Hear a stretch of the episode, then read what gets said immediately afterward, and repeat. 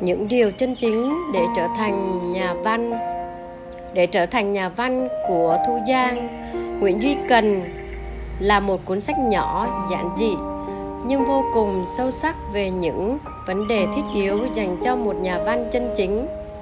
Sách không nói về phương pháp cấu từ hay là luyện văn, mà tập trung vào việc trao dồi phẩm chất của người cầm bút. Về con người học giả Nguyễn Duy Cần Nguyễn Duy Cần sinh năm 1907 mất năm 1988 hiệu Thu Giang là một học giả, nhà văn, nhà biên khảo và trước tác kỳ cựu và bậc nhất Việt Nam giữa thế kỷ 20. Ông làm nghề viết sách, dạy học, lương y, nghiên cứu đạo học, kinh dịch với các biệt hiệu Thu Giang, Hoàng Hạc, Bảo Quang Tử. Ông sống cùng với thời các học giả, nhà văn như Nguyễn Hiến Lê, Giản Chi, Hoàng Xuân Việt, Phạm Cao Tùng và các tác giả khác. Tác giả Thu Giang, Nguyễn Duy Cần bắt đầu viết sách từ năm 1935. Đến nay, những cuốn sách mang giá trị vượt thời gian của ông vẫn được bạn đọc đủ mọi lứa tuổi đón nhận. Những tác phẩm của ông có độ sâu học thuật, kết động tinh hoa của triết học phương Đông. Sách của Thu Giang không chỉ có sức ảnh hưởng lớn về bề mặt uh, tư tưởng đến tầng lớp thanh niên tri thức thời bấy giờ, nhưng giá trị trong sách của ông trải qua hàng thập kỷ vẫn rất hữu ích và đáng quý với con người đời sống hiện tại ngày nay. Độc giả của ông có hai nhóm cơ bản. Một nhóm là người muốn tìm kiếm thông tin, kiến thức thông qua sách uyên thâm. Một nhóm là người vì ngưỡng mộ, trân trọng con người ông mà muốn học hỏi và rèn lối sống. Những điều giản dị về một nhà văn chân chính có thể có quan điểm cho rằng để thành công với nghiệp viết kỹ thuật ngôn từ kỹ năng làm văn mới thực sự quan trọng nhưng trở thành nhà văn thôi chưa đủ phải là một nhà văn chân chính tác giả thu giang đã tha thiết gửi gắm. Trong cuốn sách những điều người theo nghiệp văn chương, cần ý thức sâu sắc, ông từng khẳng định trong cuốn cái dũng của thánh nhân, văn chương là một món sản vật của tinh thần thuộc về thiêng liêng cao trọng nhất. Viết những điều đáng để viết, nhà văn cần viết khi thực sự bị thôi thúc bởi những chuyện muốn nói, những giá trị muốn truyền đạt, lan tỏa nếu viết chỉ tạo ra những con chữ không ý nghĩa thì bất cứ người nào cũng có thể làm nhà văn. Những điều được viết xuất phát từ cái tâm, can nên nhà văn phải thực sự thành thực với chính mình. Và có nghĩa là nhà văn phải chân thành với tác phẩm của mình, với độc giả. Nhiều khi việc viết ra cũng là cách giúp nhà văn đối diện và giải tỏa những trái ngang trong lòng các văn hào như Voltaire, Arthur, Fren, Tolstoy còn đối diện với cuộc đấu tranh mang tính thời đại ở phạm vi xã hội và tín ngưỡng. Nhà văn cần có nhân sinh quan vững vàng. Theo tác giả, nhà văn trước hết phải là nhà tư tưởng sâu sắc. Bởi thế nếu thiếu tư duy và kiến thức triết học căn bản, tác phẩm của một nhà văn sẽ không chịu nổi thử thách với thời gian.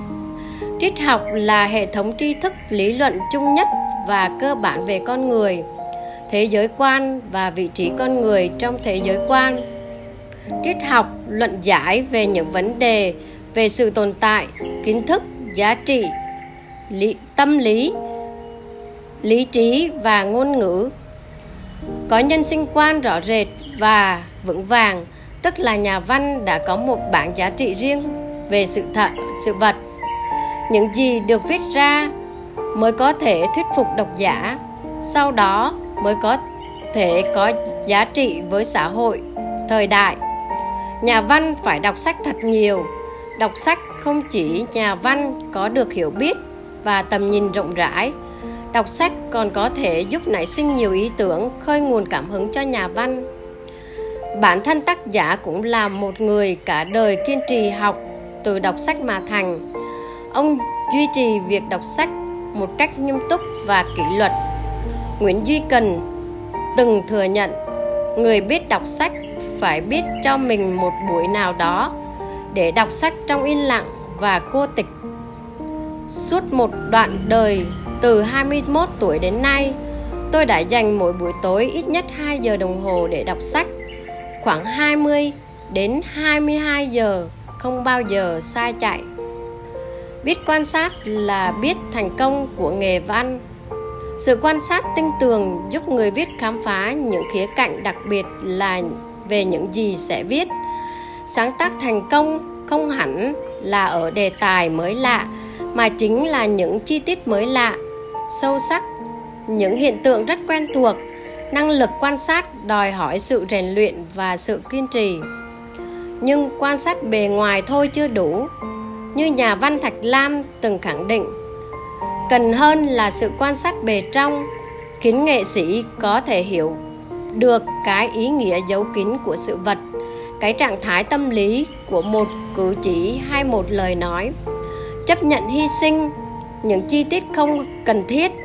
Tác giả nguyễn duy cần lấy hình ảnh những người trồng nho để minh họa cho việc nhà văn muốn duy trì sinh lực cho tác phẩm của mình. Với người trồng nho, tỉa bớt những cành lá không cần thiết thường xuyên giúp cánh chính trổ sinh nhiều trái đẹp. Trong văn chương, những chi tiết dù hay, quý, nhưng nếu không cần thiết sẽ làm bạc nhược đi tác phẩm khi viết để làm rõ các luận điểm chính, việc trình bày các ý không nên xa đà ra ngoài đề mà lạc trọng tâm. Hành văn sáng sủa, giản dị, tự nhiên. Tác giả cho rằng mỗi loại văn chương có một tính cách, văn phong riêng. Văn hay có thể vì xúc tích, vì bóng bẩy nhẹ nhàng, nhưng cái chính yếu là văn hay, luôn là câu văn sáng sủa sáng sủa nhờ giản dị và giản dị nhờ tự nhiên. Vẻ đẹp này của câu từ trong văn chương sẽ trái ngược. Điều đó nói lên rằng, với vẻ đẹp kiểu cách của ngôn từ, cầu kỳ được đẽo gọt quá mức và rõ ràng. Để dùng từ một cách tự nhiên, giản dị, nhà văn phải là người có vốn từ tiếng việt phong phú và vững. Dùng từ đúng là yếu tố quan trọng nhất để có câu văn được sáng sủa. Từ điển sẽ luôn là một công cụ hữu ích để nhà văn củng cố vốn từ chuẩn mực. Kiên trì luyện viết, để thành công trong bất cứ sự nghiệp nào cũng cần có sự kiên trì, bền bỉ, rèn luyện. Đặc biệt với nghề văn, một người muốn thành nhà văn cần phải thường xuyên luyện ngòi bút. Việc luyện viết thường xuyên sẽ giúp người cầm bút rèn giũa tư duy óc quan sát, năng lực, câu từ. Thiên tài, chẳng qua cũng chỉ sự kiên nhẫn lâu ngày mà thành. Điều này là một chân lý tất yếu nếu một người muốn đạt tới nghệ thuật trong văn chương. Can đảm chấp nhận dư luận trái chiều về tác phẩm. Tác phẩm thực sự là đứa con tinh thần quý giá của một nhà văn. Khi tác phẩm ra mắt, nhà văn sẽ đối diện với dư luận của độc giả với những ý kiến ngược xuôi của các nhà phê bình. Đây là một chuyện thường tình mà mọi nhà văn can đảm chấp nhận.